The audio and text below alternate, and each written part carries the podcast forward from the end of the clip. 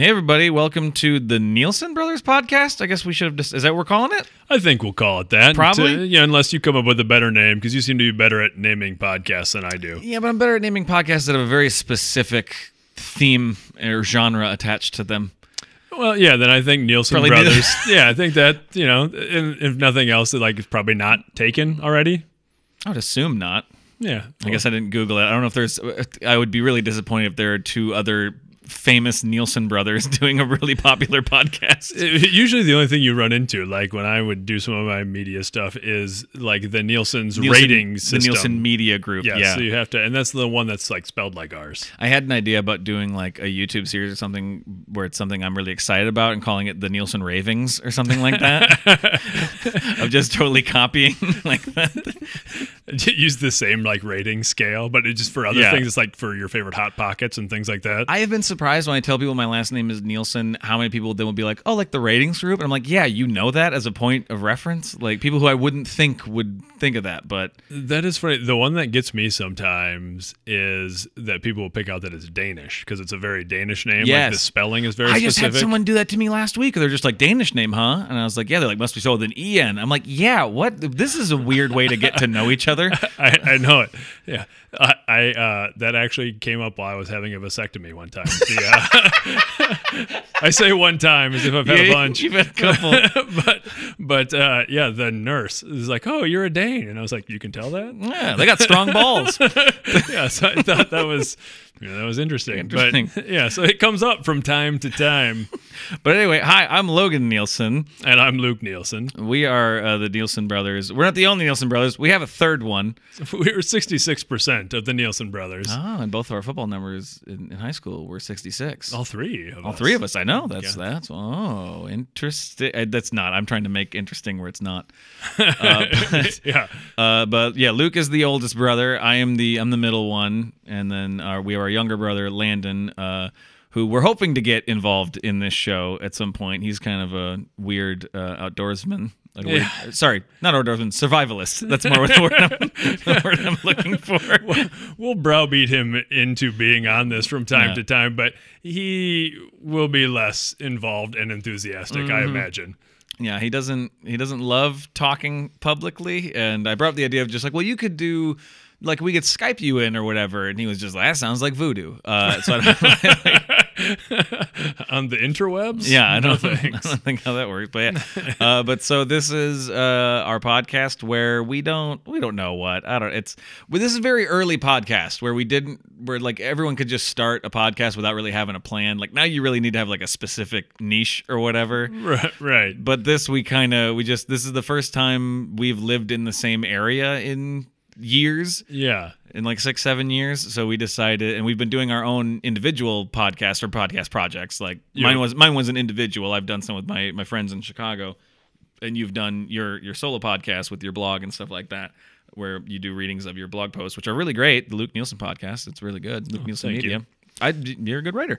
Uh, and then, um, uh, but so then we were living in the same area and we're just like, while we're around, we should probably do something. So Yeah, no, and I, that was really the birth of it. I think you first suggest. I think you suggested when you were still living in Chicago, like, hey, what about like a Nielsen's brother podcast we could do remotely? yeah. Well, because I wanted that just because, and, and this comes from, there's another very famous podcast called My Brother, My Brother and Me, which is three brothers. And they, they've become a huge empire. But it was, I, when I heard their start, the reason why they started it is they started it just so they had an excuse to talk every week. Right. And that, as much as I was already a fan of the podcast, that really stuck with me. I'm just like, oh, like yeah, I could just because we're like the three of us aren't great at like regular phone calls. right. We yeah. all like each other. We're very close. Yeah. Like that's the thing. We're super close, but like we don't. I don't know. None of us really love phone calls unless there's like business to be had. yeah, yeah, no, that's yeah, definitely true. unless there's an actual thing to be talked about, you know. Uh, so it's kind of like this could be a reason for that. So I first brought that up. Yeah, that was like last year, I th- or maybe early this year or something. I brought up the idea of doing it, but then I ended up moving back to to old St. Ansgar, Iowa, from Chicago, and uh, and so we're like, well, we're here. So Yeah. we may as well. And I already have this equipment, so Well, yeah, it worked, yeah, that worked out nice, and it was just we've done so many different creative things for so long. But I think when we were younger, there was enough of an age gap where uh, you know get older. Three years is very insignificant. Right? I'm three years older than you, so when we were in high school and things like that, you weren't doing a lot of creative projects together. And then all of our adult lives, we've Yeah. been separate places. Mhm, yeah, we've yeah. This is uh, we lived briefly together when I moved back to St. Ansgar after college. Yep. We were here for a couple years, but then I'd moved to Chicago and. Um, but yeah, the yeah, the only thing we really did creatively when we were younger is when we did uh, improv together in speech. Yeah, and that was yeah the one year because I was a senior and you were a freshman. That was a lot of fun. Yeah. That would have been a neat thing to do longer, I think, and get better at. Yeah, yeah. That that if we had been closer in age to be able to do it, but yeah, we only got that one overlap right to do it. Yeah, because that was fun. Because yeah, because you guys had basically said that was like the one time our our speech coach uh, Brode was just like a. Oh, fine. You guys can have him on your team just because you want it. Because it was you and your buddies who were seniors. Yep. And you're just like, well, we want Logan on our team. And she was like, oh, fine. Like, yeah, yeah. she usually wouldn't let people pick their team, but she was just fine letting you guys just Yeah. like kind of. That was a lot of, and if you're unfamiliar um, with like speech competitions, because I found like some people, you know, don't have any idea what that is. True. Yeah. So like it's a high school competition group Yeah. that you is like a kind of like a club that you can belong in, and then they have these competitions. And there's a lot of different things. There's acting things and mime and all sorts of stuff. But we did improv, which is like the whose line is it anyway, or that sort of thing. Mm-hmm. Yeah. If you're totally unaware of that, But it's uh, but th- this form of this one is you do five minute scenes. yeah, So you do a five minute scene. That's you know you get two minutes to plan of just kind of figure out what you're doing, and then you do a five minute scene, um, which is kind of funny that it's not more. You know, like I bring it up with people, and it's a little more in the Midwest. There are people who have done it, you know, kind of, especially like Iowa and Minnesota. Like when I run people, but like in improv, like it because so much improv in like Chicago is long form. is, Yeah. is doing these longer scenes and not doing the whose line is anyway short form game stuff sure. you know so it's like it's kind of it, it's almost too bad it's not more prevalent because the five minute scenes like actually prepares you for more long like i, I felt like i was better at long form scene work quicker Right. than some other people because i got i got to do like long form scene work Yeah, yeah, and that makes sense. I- yeah, and in those settings for competition, I'm trying to think for group because there was individual and there was group, and for group, were you just drawing the situations and you came Yes. up with the characters? you draw you would draw three situations pick one and then hmm. Yeah make that whole thing work yeah when you do individual improv you're drawing three characters and two situations or like four characters and three situations something like that and then you pick one situation and two different characters Right. and then you're playing both of them in, in the situation um, which that was interesting too and i think that's another thing that like probably gave me a little bit of a step up in certain improv situations because i was used to performing by myself you know doing improv Yeah. I think it uh, was just a good experience. It was not something I would have naturally gravitated towards when I did it in high school. because you went to All State individual. yeah. Out of the two of us, I went on to have. I'm having. I have a current career in comedy. yeah, yeah. You're the one that went to All State Speech Improv. well, yeah, and I will address that in a moment, but I will address the uh, rumors that have been brought up towards me. yeah, no, well, yeah, that is accurate, and I, you know, I have no qualms about that. But I got talked into. I didn't do it as a freshman, then as a sophomore, some friends of mine were doing it, and then Brode, who you referenced to, was one of our English teachers in high school. Shirley Broderson. We called her Broad for yeah, sure. yeah, okay, yeah, we of- called her Brode. just yeah. wanted to. Yeah, I don't know if she wants a shout out or we'll ever hear this ever, but Yeah, probably not. But yeah, she liked being called Brode. Yeah, so that was- wasn't that was like her a- nickname. Yeah, but um, she had kind of talked me into it. My friends talked me to do it, and I was like, all right, well, if I'm going to do it, I'll do improv. So I don't have to like memorize anything or something like that. Mm-hmm. Yeah. and it wound up being a really good thing. And like you talked about, you went into a performance thing. I did not. But I think it's really great training for just communicating, thinking on your feet, and like, oh, I Oh, have to yeah. string something together. yeah. Well, and it just helps you. It gets rid of a lot of your panic. Right. of where you don't know exactly what you're going to say you know in any situation. It just it just makes you just not freak the hell out of like Yeah, yeah. because you can't. Like you're just like well i have to say something as this other character you know or whatever. So it, it Right. gets rid of a lot of that panic. But Well, and then now back to address the yes, I went to all state speech, which is so you do it. It's sort of like a sport or whatever would be. You have a district competition. Uh-huh. If you get one ratings in that, you go on to state. If you get one ratings in that, and then you're recommended for all state, then you go to all state. However, we've had this conversation before. So yeah, Logan went on to be a performer in a lot of different things. You've acted, you do stand up, you've done improv. Uh-huh. I mean, all these different things. And I always thought watching you, a lot of your stuff was maybe a little over the head of the audience, where I was kind of just. I I was hitting singles, you know. I was Tony Gwynn, I was Wade Boggs out there, and you you were you were putting them into the bleachers. But I don't Right. think everybody always caught what you were referencing. You went a little deeper cut with things, and I kind of just I I kind of realized I thought what would do well, and just Right. did that. Yeah. I mean, yeah, I don't know. I I can't help but do things that entertain me. Right, right. You know what I mean? Because we've talked about this too in my stand up, where it's like I have jokes that are for me, and they Yeah. make you laugh because you get me, you get my sense of humor. Yeah. But there is throwaway jokes that I have that like that will never hit with audiences, but I keep doing them. And just throwaways. It's never the punchline of the joke, but it's just a detail that I throw in that is just for me. That is just like this makes me giggle, and then I'll move on from it. But it's like it's a fun line for me to say. And even back then, I was doing that with improv. I'm just like, well, this probably isn't what they're looking for, but this makes me laugh. This I like this.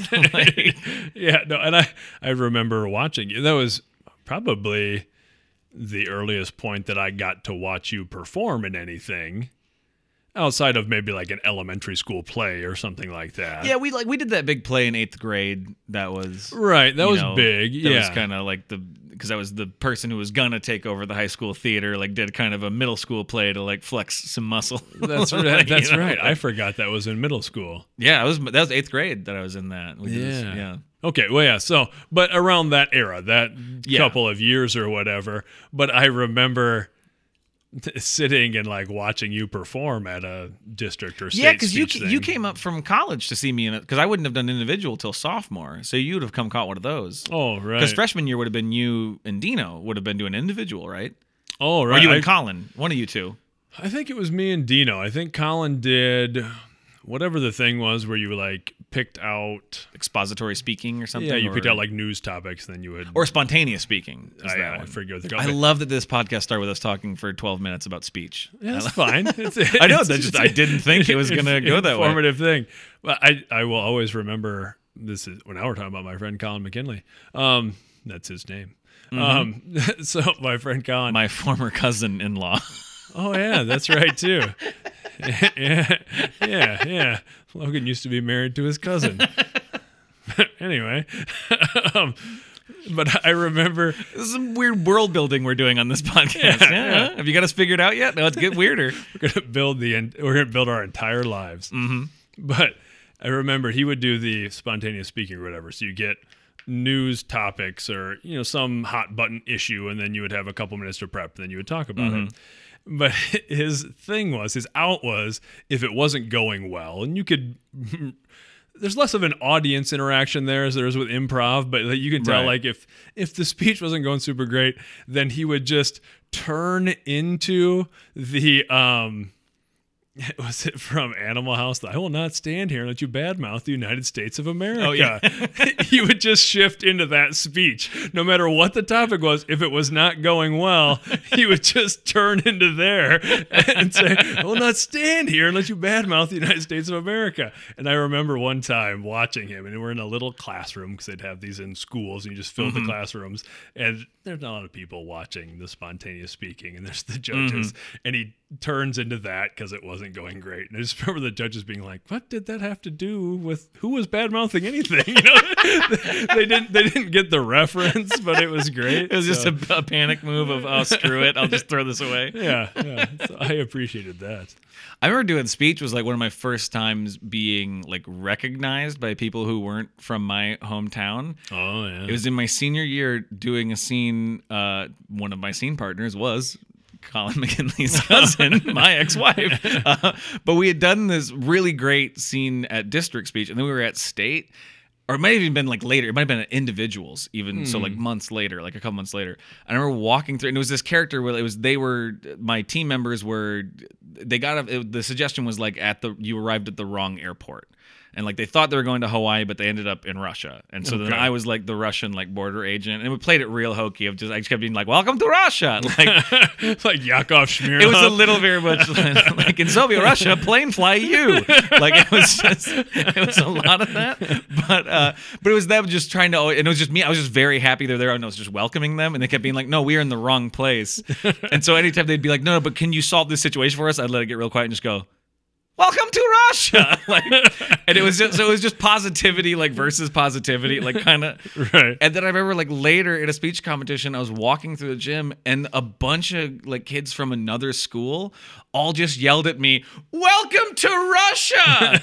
and I turned and I was like, "Oh, thanks." And I walked away, and my and like my friends with me were just like, "That was weird." I'm like, "It very much was." It's weird that my work is being recognized here. Yeah, yeah, that's pretty awesome. but I remember when we did that one, like, because the it was like a huge classroom and like it was packed because like all the teams that were going after us were in there right. like watching and so like uh, i remember just like it just killed like we just crushed it oh, oh yeah because that was at state group because we were really mad that we didn't get like the outstanding performance of the section we had straight ones you know right. you, it's ones is good it's like golf you want a low score Yeah, yeah. Ones are the best. But so we got that and we were just like oh man we killed like we should have got the outstanding one so yeah then it was at individuals that like a bunch of kids yelled at me like welcome to russia that's pretty awesome. I- remember my which first, now has a sad political tone to it if you yell at people walking through welcome to russia you know? well, yeah, yeah, it's less good now. It's better in like a Yakov Smirnoff sense. yeah what a country uh, I, I remember the for like initially getting recognized for things like that. It was my sophomore year that like I did speech and went to All State and stuff, and then We're from a very small town, a very small area, so you get recognized for stuff like we're, Yeah, yeah. we- I want to be very clear. Like we don't think we're like big dogs. Like it's just like no, you- if you do something, then people know who you are. yeah, But I remember I did one play in high school, Mm-hmm. and it was my sophomore year, and I. This is not to denigrate anyone else, but it was sort of like no one was out for the play. So Right. one of my buddies informed me and our other friends that we were going out for the play. uh huh. So we did. Terry Sponheim. Terry might listen to this. So shout out to Terry Sponheim, Hey. who was a senior when I was a sophomore, and then I think called me and said, "Hey, we're going out for the play." And I'm like, "Are we?" And he's like, "He's like, we are," because other there's not anybody signed up. So I didn't know he did any plays. He was the lead in the play that I was in. Oh, that's fantastic. Yeah, yeah. So picture this group, and I the play. I don't. I don't think we did a super great job. I wore a fake mustache though, and then it's again small town. It's one of probably the first time where I'm speaking publicly to people. Uh huh. And then, of course, the question always afterwards was, Hey, that was a funny voice you were doing the whole time. what do you really talk like? And I'm like, Oh no, this is what I sound Yeah. like all the time. And we've gotten comments recently too that we sound similar. So I'm sure this podcast is just a nightmare. Sounds like two cavemen talking to each other, and I'm not sure which one is which. They both laugh real loud, though. God, that's that is funny. Well, speaking of high school plays too, like I've talked with you about this before too. Like you made me think of when I come back every now and then I'll do a stand up show around here, mm-hmm. and I'll have someone who because I did a bunch of plays in high school, and some of the and back when when I was doing plays in high school too is like when like the people really came out to the shows. Like we just it was just uh, the theater program was pretty popular. Yeah. So a lot of people would come out. Um, so then a lot of people just knew I was in plays, and like the plays were fine. They were like they weren't amazing shows. We had a couple of good ones, but most of them were just like were hokey. We're just really corny high school plays. Like you know, we did one that gets referenced to me all the time is the one that was called Airline, and it was just I, I probably took- remember the one scene you're going to talk about. Yeah. well, I, I don't I don't even have a scene I talk about, but I I had uh. I've just done shows around here where I'll do a stand-up show and I'll walk in and there'll be people in the audience like waiting and it'll, it's just some older person they'll grab and they're like oh my god like I loved the plays you were in in high school and I have to turn and just be like this is gonna be nothing like that Be a little more blue. I need to just let you know right now this is not gonna be and I've let, I've disappointed some people around here Yeah. Yeah. A quote that got back to me once is I will never pay money to see him again just because I said some naughty words but well, but there was a guy I thought of the airline one too because there was a guy who specifically referenced like a scene from that play like before before the show, and I was just and he's like, "Oh, you did this thing and you did that." I'm like, "Yeah." I did a long time ago. I'm gonna do a whole different thing up there. You know that, right? You do know that. well, maybe not. I'm not doing a staged reading of Airline, a play that was written directly like for Samuel French. Like it wasn't even like it wasn't like a published play. Like it's meant to be performed for high schools. Uh, yeah. Thinking of like starting out performing and stuff like that, though, you kind of did the Yakov Smirnoff thing. I remember that, like doing improv too, and it was pretty easy to just sort of rip off other movies or like bits that Oh, we yeah. had seen, and wh- what you know, we grew up watching a lot of stand up. Like more Yeah. than I think most kids from our era. Yeah, I'm always surprised at I'm surprised at how many stand-ups I know like don't know a lot of stand-up, but it's like we just we consumed it when we were kids. Yeah. you know. But it's like I'm also too like you know I remember just when I was young, everyone knew I loved comedy, and I remember Dad was the one who was flipping through HBO and just landed on a George Carlin special and just saying like, "Oh, you'll like this guy," and it's like I was a kid and I, I only understood half of what he was talking about, but like I did, I fell in love with Carlin right away. But it's like it's because Dad just said, "Oh yeah, yeah, no, he's good," like. Well, and I will always remember we had that VHS tape of the Young Comedian special. Oh my. God. It's the- HBO that's- Young Comedian special. I've seen other young comedian specials too, but that one was the best one. I It's can't the best one ever. I can't remember which one it was. If it was like the the sixth or the eighth or something like that. I don't It was remember like 1985, something like that. But it, it had it had Sam Kinison and Bob Saget and Louie Anderson, Bob Nelson, uh, Maurice, LaMarche, who have Yakov No, Smirnoff. Yakov Smirnoff was on. it, That's right, Yakov Smirnoff. Rita Rudner was on Yeah, it. yeah. Uh, um, it had a bunch of really great. Rodney. It was at because it was at It Dangerfield. was at Dangerfield, so he opened and it. then He Rodney MCs it. Dangerfield hosts it. Yeah, um, that's a really good one. That one was just good. I mean, every single person, even the people who didn't go on to be super huge, like Maurice LaMarche, probably a name not a lot of people know. But he's he's if you've ever watched anything where someone does a voice, he's Any in it. cartoon, yeah, he's uh, because he does a ton of voices on Futurama. If you know Yeah. that, like he was he was the brain from Pinky and the Brain. That's a lot of people would know. right, he's- right. He does like the Orson Welles impression. any character that has ever sounded like Orson Welles is Maurice LaMarche, including Orson Welles in Ed Wood. It's Vincent D'Onofrio playing him, but then they put in Maurice LaMarche's voice over him because Vincent D'Onofrio didn't sound enough like, or D'Onof- Oh. D'Onofrio, I think is how people pronounce it. I think, D'Onofrio, yeah. I think. Um, but he didn't sound enough like Orson Welles, and Maurice LaMarche was already doing Orson Welles in cartoons and stuff like that. In the Animaniacs was Right. the Brain stuff like that. So they brought him in to dub over him. Hmm. But that was the Maurice LaMarche, and yeah, because I always remember his his Rod Serling, and then going through Oh, like the Twilight Zone. And so good. Yeah. So anyway, we grew up watching this, and it was recorded on a VHS tape off of those old HBO Young Comedian specials. And going back to look at those now, you know, there's a lot of stuff that's probably wasn't super appropriate for young kids, or stuff that I just didn't Oh, get. no. You know. Yeah. But it was so funny, and you could tell it was funny. So I remember doing a lot of stuff like that, either like performing or just interacting with friends, and then people would be like, Yeah. "Oh, you're really funny." I'm like, "Ah, "I'm just, I'm. Re- this is a Sam Kinison bit, but you don't know that." So I used to do that bit, uh, the Bob Nelson bit in that where he does the football team. yeah, Because what he what he does is he puts two balloons in his sweater that makes it look like shoulder pads, and then he just has a helmet, and he just cha- he does the whole like now meet the team you know from whatever, and he just does the all the players introducing themselves, but he changes the way he uses the helmet. Either he puts it on a different way, or he breaks part of it, or whatever, and just every so he just does this whole football team, and so I used to do that in elementary school or middle school, like I would, Right. but instead I would make it all my friends. Oh, So I would do yeah, all yeah. of my friends in school, but I'd make them a different character. And it got to a point like where that was where I first like started really like knowing I wanted to like be a performer for sure. Right. Because then I'd, I had friends they would all just like sit around. They're like, "Hey, do the football thing," and then I'd be like, "Okay," and I'd make a bunch of new jokes and like have like then like a running through line for some of them. You know, it was just it was just riffing and stuff like that. But it was like I'd have friends who'd sit down and like watch me do it.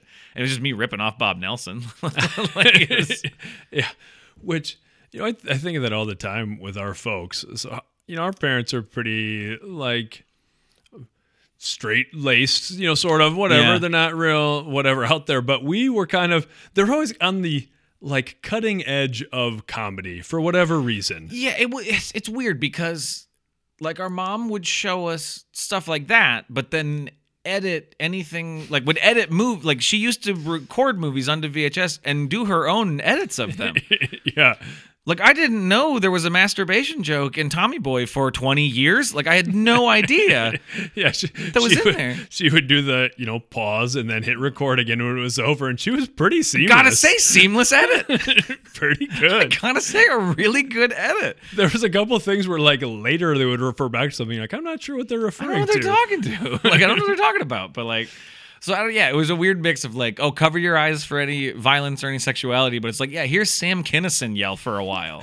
Well, and it's sort That of, won't make an impression. yeah, He's on coke. yeah. But there's something about just in general. I do the same thing parenting where it's like, if it's funny though, it sort of trumps a lot of other things. Yeah, You know, because it's it's sort of making a point in a funny way, or like if your kids do something funny, then you're sort of like, "Hey, you maybe shouldn't say that." It's pretty funny, right. but maybe you know, like, Right. keep that here. Yeah, I don't know. That, that's just I think just I don't know. Humor is so universal. Like it's just it's such a like laughing is such like that means every that means the same thing across every culture. Yeah, You know what I mean? If you laugh at something, so I don't know if, if there's something to that of just like why that makes people because you see that a lot where people just like a kid will say something that's out of line, but if it makes them laugh, they'll be like, "Mm, okay, you're not going to be in trouble for this one right, yeah. because it was a good one, but like, don't do it again. Well, I always think too, it has something to do with you know we kind of grew up, you know, lower middle class, kind of blue collar, whatever. Mm-hmm. And I always think, and I don't. This is not a bad thing, but you grow up in a way where it's like we're not going to Disney World, we're not going on these big grand No, yeah. vacations, but like, hey. Friday night we can watch this movie or hear some funny thing and you can still bond and have a really good ch- really good time with each other Right. and share that joy and that laughter and those sorts of things. So I think that was part of it too. We were always watching comedy stuff, but Mm-hmm. you know, our folks were on top of everything because I remember, you know, Letterman was their guy. Oh which- yeah, yeah. I mean, Letterman is, for my money, the greatest late night host. Yeah, I mean, we didn't get to grow up with Carson, Right. But even when I watch old clips, but it's just like I don't know, Letterman. I don't know. He he was he was the greatest interviewer. I don't know. Right. is he was always even at the end was always at the weird alt cutting edge of comedy and like would always have weird bands on and just like was, for sure. Yeah, it was it was always about him exploring what he thought was interesting and funny. In, Yeah, in show. yeah. Even even at the very end of the show, like was still that. For sure. Well, you know, that was so our folks were like, yeah, they grew up with Carson, but then when Letterman was coming up, they were uh, Letterman was their guy, and I remember when I was really young, the few occasions I got to stay up really late when everything going on and watch Letterman's show, you know, and like that, or like we watched in Living Color and stuff growing up. Where That is weird. There was a uh, we've talked about this before of how like us and even like our cousins. There was a moment where we were all watching In Living Color and not SNL. right, right, yeah, And it was a good era of SNL, but we were for some reason was. we were all really watching In Living Color. well, All these white kids in North Middle Iowa, like Hey, I've thought of that before too, because it seems odd, but like, I don't know. In living color in general, and it, seemed to some of the humor seemed to be a little more blue collar or Yeah. lower socioeconomic type of thing. So I think our family just, I don't know, I found it really relatable. Yeah, and I'm, and like I'm I, I want to thread this in a way that doesn't make me seem like I'm I'm I'm uh, I don't know appropriating anything, but I think part of that came from because it was a predominantly black cast, Right. and so they were kind of talking more about that stuff, which tended to be more about like you know because all you know the Wayans have talked about they grew up poor, Right. and so a lot of their sketches tend to skew more about like lower middle class experiences. right. You know what I mean? And it's like SNL generally has kind of always been like a not a, not an upper class humor, but like always kind of like New York, a little more in the industry humor. You know what I mean? Right. Yeah. know? That was kind of my take on it too. And it was the same thing. I was not trying to say anything like culturally different. no, I- you didn't. I was the one that brought Yeah. in the, the Rachel element. You, you did it better. I could have just not. Uh, so Well, I no, didn't want to claim like I'm like no, yeah, we grew up, we grew up black. Like I didn't want to. I really, I was trying to thread that, but I think that's part was part of it was just like it actually, and so much of it was based around communal stuff. And I think especially we grew up in right. a big ridiculous family. So like a lot of our stuff, our, our mom has uh, 13 brothers and sisters, so we grew up with like 90 cousins at everything. So right. you know what I mean. So I, so I think there was something to that where everything was just more about like kind of I don't know regular everyday yeah like average human experiences instead of you know Yeah. like SNL it was a little more had, had character stuff it was a little more like oh like pop culture references and stuff you know Right. but a little little more highfalutin than than say in Living Color was and not in a like better way that they were smarter because in Living Color was a smart show oh, super smart. I just always was a felt like really smart show it was just looking at the same issues from an angle that seemed closer to how I like from my perspective, Mm-hmm. if that makes sense. yeah I think so But and you may have hit something too that in Living Color did seem very communal because more than half the cast is the Wayans family, brothers and sisters.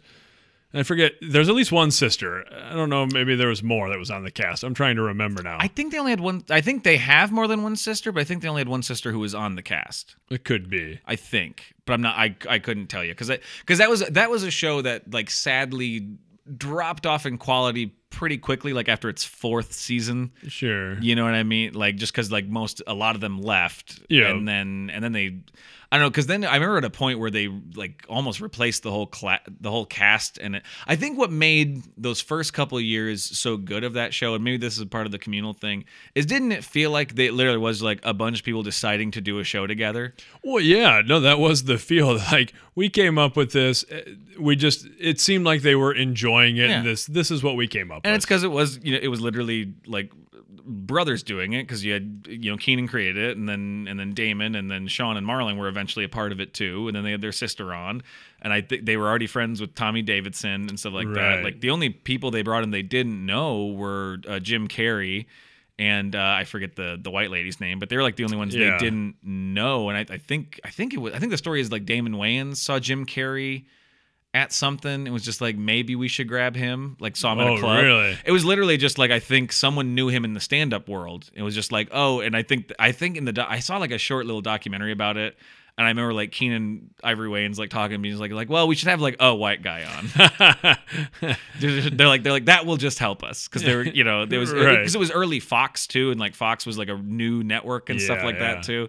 And they were just like, let's just let's make sure we have at least a white guy that'll help us, like, because he's, he's been pretty blunt about that. But then I think they knew him from the stand-up world and just Sure. brought him in right before, and then you know, a couple years later, he was then super famous for movies Right. and stuff like that. But it was just, I get that's what in Living Color. In Living Color felt like, oh, all these people decided they're gonna they're gonna do their own SNL. right. You know, because by that point, SNL, you know, 'cause that was the early '90s, so SNL had already been 20 years in. Yeah. And it was very clearly like, oh, people come and go. There are already different generations, different casts, different. You know what I mean? Yeah. Like, Yeah. What do you think about this? People- This on SNL, this gets brought up a lot. Of everyone says the best cast of SNL ever is always the best cast that uh, was on when they were in high school. I think to a point that's true, but but I think I think most of the time it breaks down to a lot of people like that early 90s, late 80s cast, whatever. I forget the overlap, but you know that had Dana Carvey and Phil Hartman and like that kind The of late '80s into the like Mike Myers, Andy, Adam Right. Sandler, like yeah, I think a lot of people peg that era, and then I think a lot of people peg the original cast. hmm which honestly, if you watch the first couple seasons of SNL, they don't hold up. Certain sketches do. Certain sketches are good. And, like I, I was just watching some recently with a friend, and it was from like season two or whatever. And you watch it, and you're like, oh yeah, Gilda and Bill Murray are just inherently watchable. You can Right. you can watch them do anything. Yeah. Doesn't matter. This could be a sketch of them eating bread. Like it, it they are ju- they're just magnetic performers. But most of the sketches like go on so long Yeah. Eh, because it's like people don't realize like some of the iconic sketches from that era the great joke is in like the first minute and then there's four more minutes of sketch after that Yeah, I can see that. But but I think and I th- I do think there's a part too people are just partial to anything like when they were growing up. So if you have older generation people they're like, "Ah, but the original cast." well that's, that's what i mean it's like it's the cast that was that you were in high school that was on when you were in high school was like the cast you related to Yeah, but I don't I don't feel like a lot of people are pegging anything between the original cast to like the late 80s. You know what I mean? Like, obviously, there's people in high school at that point, but I feel like they're either going like, oh, no, it was this or this. Yeah, you don't hear a lot of people just like, nah, my favorite cast, you know, Anthony Michael Hall, Robert Downey Jr., That's what I Charles mean. Rocket. Uh, yeah. Well, because you'll even have, well, like people our age, so like when we were in high school, it was like the Will Ferrell and that sort of thing. So I think you have some people Yeah. like, oh, that's the best era. And I think it was a pretty good era, but I think you still have a lot of people like, well, no, when I was younger, the early 90s was better. Yeah. It's hard for me to track because I was watching all SNL in high school because that was back when Comedy Central was playing SNL all day, every day. Right. And then this I I'm sad they don't do this anymore because this was my favorite thing like of TV from my childhood was that there would be an episode of SNL and then right afterwards they would play a classic SNL episode. So you get you get the hour and a half regular SNL Right. and then you get another you get 3 straight hours of SNL. yeah. And what they would do with the classic episodes, they do that every week and then once they would get through to the current era, they just start them back over. Yeah, I remember that. That was So awesome. that was, so that was when like I had watched like the bad ones from the 80s and found out like Julia Louis Dreyfus and Randy Quaid were on SNL for a season. Joan Cusack, you you've all been on here. Yeah. Like, that was where I found out the Robert Downey Jr. and Anthony Michael Hall were on it. You know, like Yeah, that is great. And that was an interesting era where I just generally I don't remember anything from that era, but generally not regarded as like their top episodes. Mm-hmm. But they were bringing on people, some people who were already famous. Well, yeah. Well, that was like people don't realize like the Billy Crystal. Billy Crystal was only on for like one season. Yeah, It was him, and I think that was when Martin Short was on too, and I think when uh, uh like Christopher Guest and Harry Shearer and stuff were doing stuff. They were only on it for a year because they were already like all established, right. and I think that was like when Lorne Michaels wasn't there. Oh, okay. I think someone else came in was just like, well, we're just gonna bring in like just people that are already pretty famous, people already like. And then I think when Lorne came back, he wanted to just rebrand, like restart his own reign Right. there, and just ended all the contracts. So like Billy Crystal was only on for one season, I think. Well, that makes sense. But there, were, yeah, I One just remember two. a lot of them where I would see an old episode and be like, I'm pretty sure this movie or whoever was in was before Mm-hmm. this, but I just find it interesting that Michael McKean hosted SNL before he was ever a cast member. Yeah, that's the one that comes to my mind. I was struggling to think of his name off the top of my head, but uh, he, he yeah, hosted it like right after Spinal Tap. Yeah, and then he was a cast member in the 90s i think he i think he is the oldest to join snl I was thinking about that the other day. I was watching the, well, I was watching the Chris Farley, Matt Foley motivational speaker, Mm-hmm. but um, Phil Hartman is in that episode, and I love Phil Hartman. phil hartman he was one of my idols phil hartman's one of my comedy idols Well, and I think, I mean, he, if I had to t- pick an all time team for Saturday Night Live, he is, Mm-hmm. I mean, he's right up there with like a Bill Murray as one of my possible first picks, Yeah. depending who's on the table, just because he could do anything. But he's a guy who, you know, in that sketch, he plays the dad of David Spade, Yeah. which seemed plausible. David Spade seemed young enough, and Phil Hartman seemed old Right. enough. And so I was thinking, I'm like, how old was Phil Hartman on that show? Because he seemed perpetually like the well put together 40 year old man. Mm-hmm. yeah he seemed 45 his entire career Yeah. His entire career and like and i think he died at 50 or 52 or something like that he wasn't that old Like, Right, but right. But I just was watching that episode. I'm like, how old was he when he got on the show? He just always seemed like everyone's dad. yeah i don't know I, I i think he was in his 30s like he was in his maybe late 30s when he got on the show but he because he got on in that late 80s i think he may have got on the same time like like dana carvey did like that because 86 was like a big shift and that was when dana carvey yeah it was dana carvey phil hartman kevin nealon um uh like victoria jackson um uh oh a couple i can't remember the the other lady that used to always do stuff with uh um uh phil hartman. I can't think of her name right now. It's bothering me. I'll think of it later. Uh but like i think they all got added because that was like when they had fired the Like the whole cast. they'd fired the whole cast except for John Lovitz. And they did that little sketch where like the they did the studio's on fire. they're, bur- they're burning down the studio, and then literally Lorne goes, "Hold on," and he runs in and only saves John Lovitz. and at the end of the season, it literally says, "Who will survive? Find out next season on Saturday Night Live." and then they came back and they fired everybody but John Lovitz. yeah. That's when they added crazy. Dennis Miller. Dennis Miller joined in '86 too. Like that was that whole Yeah. crop, and that was like then would immediately like that. They were immediately a hit that next season. In the Dana Carvey's first episode, I just someone brought this up the other day, and I looked it up. It was true. Dana Carvey's first episode is has chopping broccoli and church lady in it. Really? In his first episode of Saturday Night Live, well, that was a great I think they era. opened that episode with chopping broccoli. Really? Well, and that people forget that for a handful of years there, Dana Carvey was like the funniest man on television. Well, he was he was incredibly famous. He Yeah. he left when he left SNL. He was on the cover of Rolling Stone. Yeah. watch the on Hulu. You don't have Hulu. I need you. Get, there's so much on Hulu. I need you to watch. You just need to borrow my my account because they did uh they did a documentary about the Dana Carvey show. oh, I love the Dana Carvey show. I remember You're I remember this documentary. prepping for it to watch it.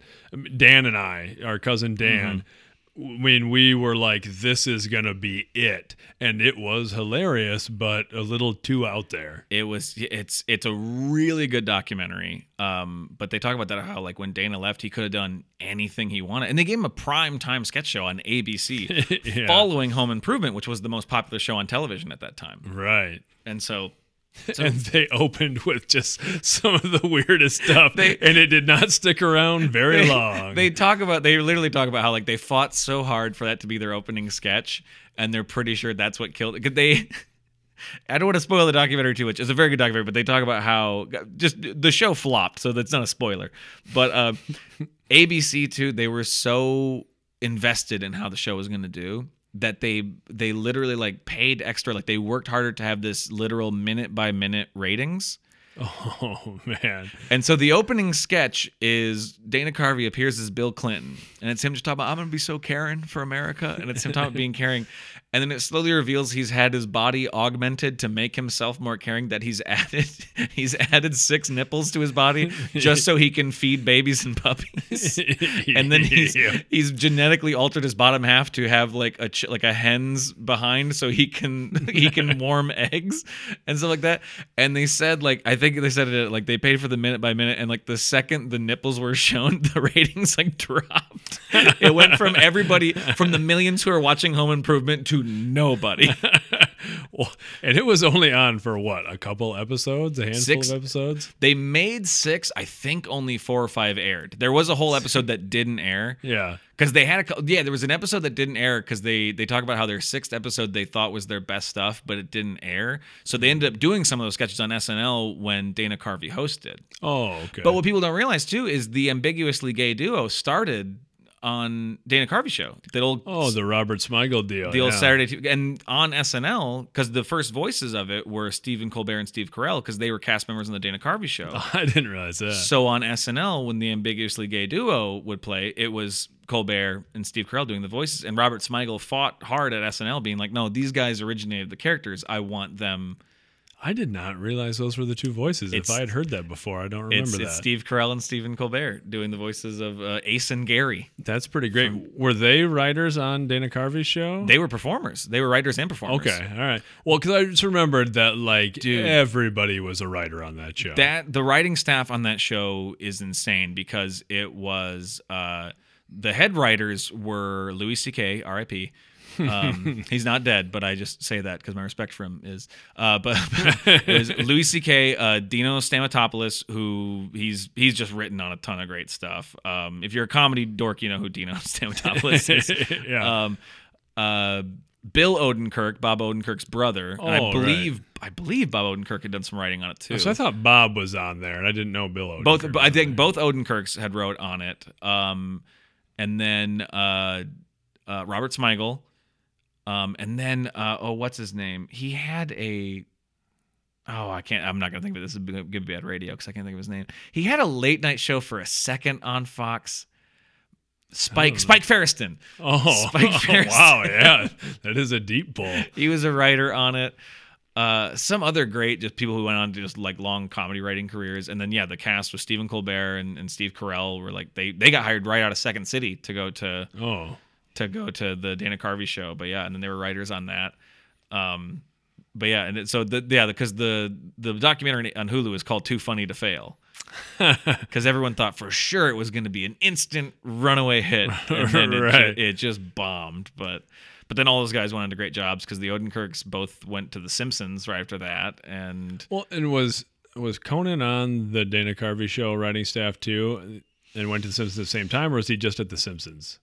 No, by the time the Dana Carvey show started, Conan was already on late night because a lot Oh yeah, because a lot of because some of those guys i think actually yeah no because louis ck and dino i think left and went to Conan. i think left conan to go to dana carvey's show Oh, okay. and then dino I th- or smigel did too but then i think and some of the, oh, smigel left snl i think but then they went back then like a couple of them went back to shows they were already working on Okay. but i think because I, be- I believe yeah because louis wrote for conan for the first two years of conan because he they were going to make him the head writer for the second year and he didn't want it and then i think he left for the dana carvey show That would make sense. Yeah, I forget that would have overlapped because you know, I remember like we were talking about like and then he, and then he left to start doing stuff with chris rock then after that but Oh, but like we talked about our folks, you know, kind of they, you know, David Letterman was kind of the the hip voice in late night when Carson was still on and Mm-hmm. Yeah. stuff.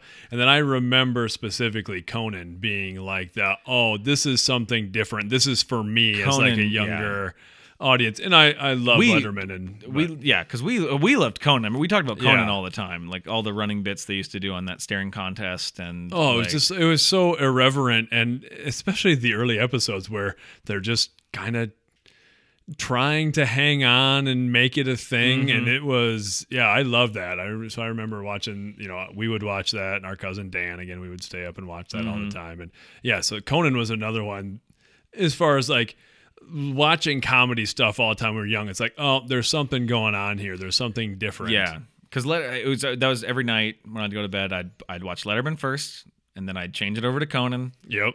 And then uh, you know, and then I guess I'd just leave it on. Carson Daly would be on after that, and I didn't really care. But like, yeah, yeah. yeah. I think of that too.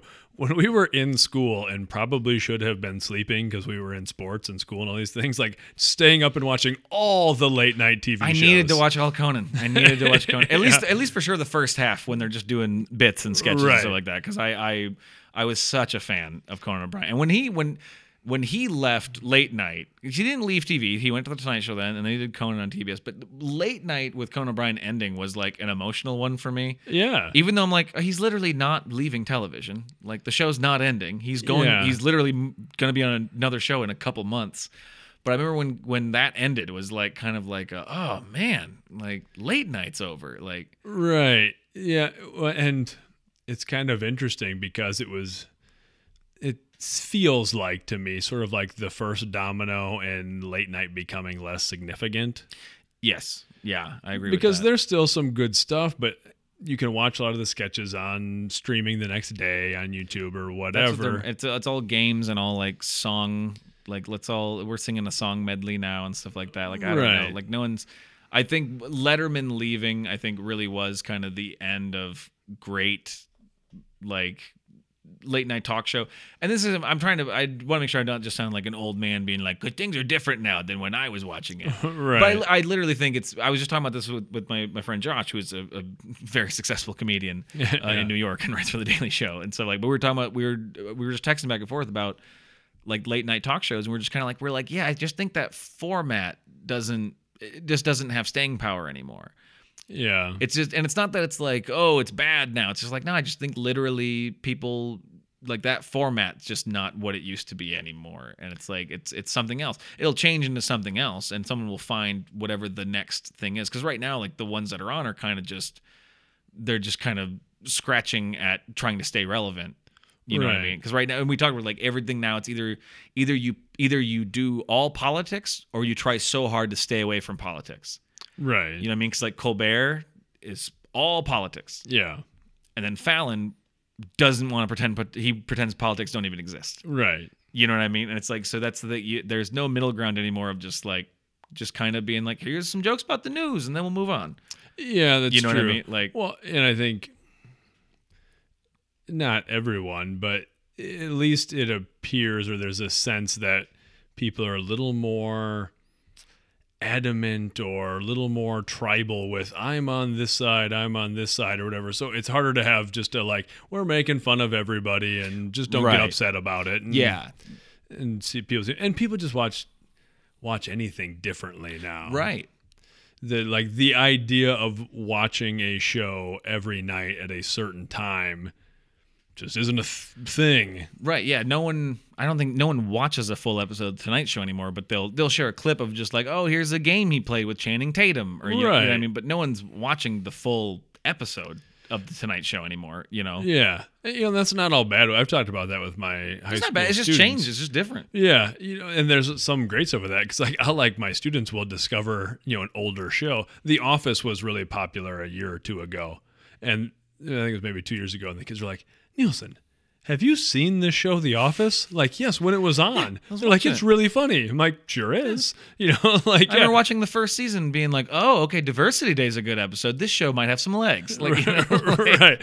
So I mean, like that's great. Or Parks and Rec, which is my all-time favorite sitcom, Mm-hmm. and like a bunch of my students then just hammered through it. It's kind of fun that you can just hammer through a show. Yeah. Then they're caught up and get all the jokes and everything like that. Right. But there aren't very many things of like we're all like like the old NBC Thursday night. Like, did you watch the episode last night? There's like Mm-hmm. Game of Thrones, maybe a couple things, but there's not a ton of that Yeah. anymore. well, you just you don't you don't have to watch anything live anymore. Right. You don't you just don't have to. And that and then i think and i'm not a some people get really mad about that like oh binging stupid. It's like no there are some shows i like to just have done in a week Yeah, yeah, yeah. some shows aren't worth me following for several months right. but i'm like i want the gist of it now you know?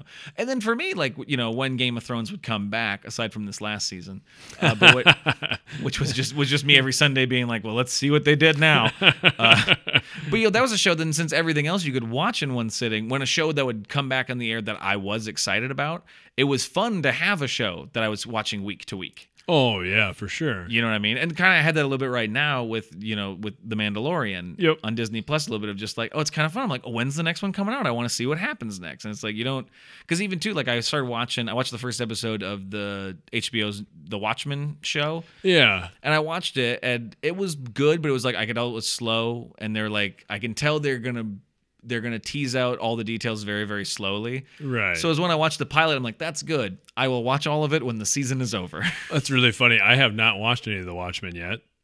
Watched the Watchmen, and I will. But I had the same thought. Who watches The Watchmen? This guy. Ugh. but I had the same thought even just from the trailer stuff. I'm like, this looks really interesting. I want to watch it. But I think I'm just gonna wait and watch them in a row. Mm-hmm. yeah. And I, and I and now more and more too shows are made to be consumed that way. Yeah, Like in a, where it's like they make a long movie that you can just watch the whole thing. You know, Stranger Things is really good about that. oh yeah. Where it's just like they they literally just like, oh, we're planning on you watching all of this in a day or two. Well, and that's a funny one because I love Stranger Things. And again, being around high school kids all the time, they like Stranger Things. So it's one of those that, like, when it drops, I feel like I have to watch the whole thing in a day because I know they're going to. and Yeah. they're going to want to talk about it. And I don't want anything ruined. Mm-hmm. So it's like, I got to hammer the whole thing out so we can all discuss it, like, Right. on Monday. Yeah. But something, something I, I want to cover real quick. We're getting probably close to wrapping this up. We're at 53 minutes. We did good. Oh, yeah. Uh, but one of the things I thought of though about kind of being on the I don't know the kind of edge of alternative like comedy and stuff like that. I remember when we were kids too. Uh, kind of the early us and our cousins were kind of the early adopters of uh, Cartoon Network's Adult Swim yeah, that's true. because I remember being at Dan and Jeremy's house and we'd be watching Space Ghost Space Coast to Coast. coast to coast.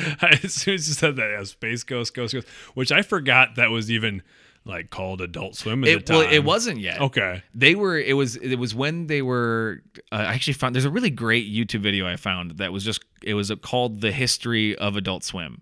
Really? and they literally and they just go through like how it was pitched how it was created what shows they did and just how they made it work. Because that's why those early shows are so cheap and are of old hanna-barbera like cartoons. Oh, right. where they would just repurpose old animations because they had no money. So that's why they did space ghost coast to coast and why they did uh Sealab 2021 Oh because man, because Sealab twenty because. Sealab twenty twenty was a cartoon already, and they're just like just edit this differently and add new voices. I forgot all about that. they did that just so they could Yeah. spend no money on these shows. Uh, but yeah, Space Ghost Coast. I remember like we would we watched quite a bit of Space Ghost Coast to Coast, and I remember I love remember, Space and I Ghost remember Coast to Coast. there- dude, you can find so many of them on YouTube now. I, I've watched, gone back and love- watched some. It's so good. That show's so good, and it's like uh, it is. You kind of watch it. and I'm like, wow, this was like really kind of early like alt comedy in a way of like kind of yeah. because it's it's the first one. It's kind of funny because a lot of shows did it after that show of the parody talk show. It was Yeah. kind of the first to do the parody talk show, yeah, that is true. and it's of it's with this totally forgotten cartoon character from the '60s, you know, Space Ghost. yeah. Which is like, and you know, you, the old Space Ghost. I've watched some of the old Space Ghost. Is not a good cartoon. I don't know that I've ever watched the actual show. They used to play him early on Cartoon Network. I watched a lot of TV, and I'm a real as, as a kid. I was really I was obsessed with cartoons as a kid too. I was still am. I'm, so you still watch a lot of cartoons. I still watch a lot of cartoons. I've talked about this before. How when I'm on the road doing comedy and I get to a hotel because it has cable, I literally it stays on Cartoon Network all day because I like to see what the new kids shows are because there's some really good, clever ones. And then Yeah. at night is Adult Swim, and I Adult Swim is still doing cool, weird stuff. Like I still, you know, aside from the Rick and Morty's, which I do, I am a fan of Rick and Morty, but still, like their limited shows are real weird. Hmm. My favorite things are when at three in the morning they do their paid programming shows, where it's like in they'll sneak it in the middle of like paid programming stuff. Okay. That's where did you ever see that Too Many Cooks thing that came out a few years back? I don't think so. I'll have to show that to you. It, it went like kind of viral, like for kind of comedy dork viral, but not like viral viral. sure. but it it's it just starts as this uh like opening of a sitcom called Too Many Cooks, Too Many Cooks. And it's a real like Family Matters opening, but it's 11 minutes long. So it keeps restarting and the cast members keep getting replaced and then slowly there's like a character that gains sentience and starts killing other characters. It's really bizarre, but they did a whole series of them where it would just be these 11 minute like experimental really bizarre things that just they just the only thing was like they gotta be 11 minutes long. Really? and they would just go and be so bizarre. They had one that started as uh it was called unedited footage of a bear. And it starts as just a bear and then it says uh, it, it makes it look like it's on YouTube, and it pops up an allergy ad, and he has a thing in the corner that says "skip ad," yeah. and it starts playing this like Clarendon, like have this like allergy medication, but then it just stays with her and follows her as she goes through this like psychedelic nightmare. Before then finally going back to here's a bear, like so it's like. But I remember like when we were kids, that was when Space Ghost Coast goes on. That was they were testing like the Adult Swim thing, and we were like watching that like and you know I don't even remember how much like Adult Swim we were watching at that time or, or what cartoons Yeah. at all, but like I remember that. Like we were, I don't know, we accidentally were into hip comedy yeah. as yeah. children because it was all accident. Well, yeah, no, I we I don't remember seeking any of this out. It just sort of like, yeah, we watched this and it was funny, but uh, and I again, I think that goes back to sort of if you're just spending time with your family and you're not you're not doing other things where you're traveling places or doing stuff like that. It's a lot of time sitting, maybe especially in that era, like late 80s, early 90s, really kind of through the 90s. Like you're just watching a lot of stuff on TV and things like that. And back to we genuinely, I don't know how many cousins we have. We have a bunch of them. We do have a bunch. I'm not sure either. The stat uh, mom would always tell us. So yeah, like Logan said, our mom is one of 14 kids, most of whom all stayed around the north end of Mason City, and we all lived within blocks of each other and grew up at birthday parties and holidays every weekend, more or less. And uh, the stat mom would always say is starting with our grandparents, not including like the people who were brought in. I was the 50th person born in our family, and my son was the 120th.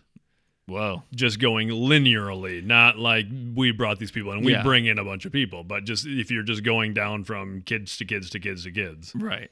I remember when I got married, me and mom worked out like the invitation list, Yeah, and it was just on her side of who we thought was going to come right. got to 100.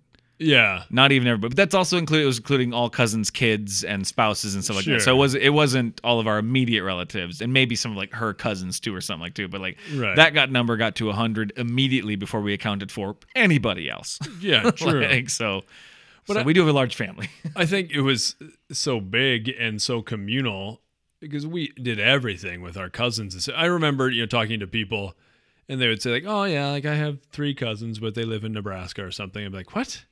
I know. Like I have five cousins my same age, more or less. Do you know, like, Like, do you remember? I remember this like it happened to me in middle school. But do you remember the moment when you realized you were the weird one, uh, I, not specific moment, but I do like a general era? Like, yeah, I do kind of remember like starting to figure out that like, oh, my family is the thing that exists out of the norm. Yes, that so that was my thing with realizing like, oh, not everybody has a bunch of because not only do we have a huge family, but we're all very close. Or, you know, Well, like- those like my best friends growing up were my cousins, and that Yeah. was, you know, even as I was like getting into high school, I'd have my really close high school friends, and then it was, oh, I'm gonna go hang out with my cousin, and they'd be like, me, what? I mean, it's like, well, yeah, because we grew up together, we're super close, we're best friends. I mean, yeah, so yeah, I, that seemed normal. and saying like, oh, like my my uncle, and people being. And then, and then me being like, you know, oh, this, well, this uncle, and they're just like, oh, you got a bunch, like, like, like, yeah. yeah, like, like, Well, and I think with some of the stuff that we grew up seeing is we had enough people to sort of have our own culture a little bit oh yeah, yeah, where it was like we For were sure. we were just exposed to so many things from oh, our older cousins discovered this and watched this so then we do You know what? I was gonna say that earlier about some of the comedy stuff too. Of like, I think that's part of it is just because we grew up having like being close with cousins who were ten years older than us. yeah That immediately gets you like insight into stuff that's not immediately of your age. You know, right I mean, we were weird kids though. I mean, but that also that's like why I, you know, I grew up watching Mystery Science Theater 3000 because of my older cousins who got me into it. yeah I was the only kid my age watching Mystery Science Theater 3000, you know, Right, at seven right, years old. right I would try to show my friends, be like, uh, great, right? And they're just like, this is an hour and a half long. you're like yes enjoy I'm like, yeah, sit quietly and watch a movie while other people watch a movie. Watch them watch a movie. Children, games are stupid. What? Sit here. Well, I I think that might have been part of it too, where there was enough of us where you could be into weird stuff, and then it it was cool, it, or it, Someone else would be into it too. yeah, it was at least not not cool because Yeah. we're family, so you kind of all. And I, I've discovered too, growing up, that not all families get along, and not that our family, you know, different people maybe don't get along here and there, but we Yeah. all generally like, oh, we love each other and support each other, and we're family, and Right. That's like the be all end all. So it's like if There's a real Sopranos vibe to our family. I'm yeah, just like, for sure. listen, I hate this guy, but if you mess with him, I'll kill you. But, you know, That's like- Yeah, that is 100% correct. But I think it was just if you got into something and it was kind of a little goofy or off the beaten path, there was enough of us and nobody was to make fun of you for it. So it was like, well, Yeah. we're, we're cool. If the rest of the world who's not our family doesn't understand, it doesn't matter. There's enough of Yeah. us that it's cool. There was at least you'd at least have one other cousin who shared the same level of obsession with you about that thing. You know what I mean? right. Like it's like I- you know even like you know like ACDC is a big one. Like music, a band I got it's like me and Alex. Like we're we like every, everyone likes ACDC. Me and Alex like ACDC. You know, like, Right, right. it's like no matter what you can find when you have a family that big, someone's gonna get you entirely for this thing. You know what I mean? like yeah, that's a good point. that's kind of a beautiful thing about about having a big ridiculous family but uh well shoot man we're at an hour i think this Yeah. is good do we want to keep going or do we want to just wrap this one up We can wrap this one up. That seems like a, a decent place to stop. As decent as any. We kind of gone all over the map. So yeah, so so uh, thanks for let for listening to two guys with similar voices ramble about 90s comedy but the good news is you did not have to watch how much we talk with our hands. this is all audio, and you're welcome.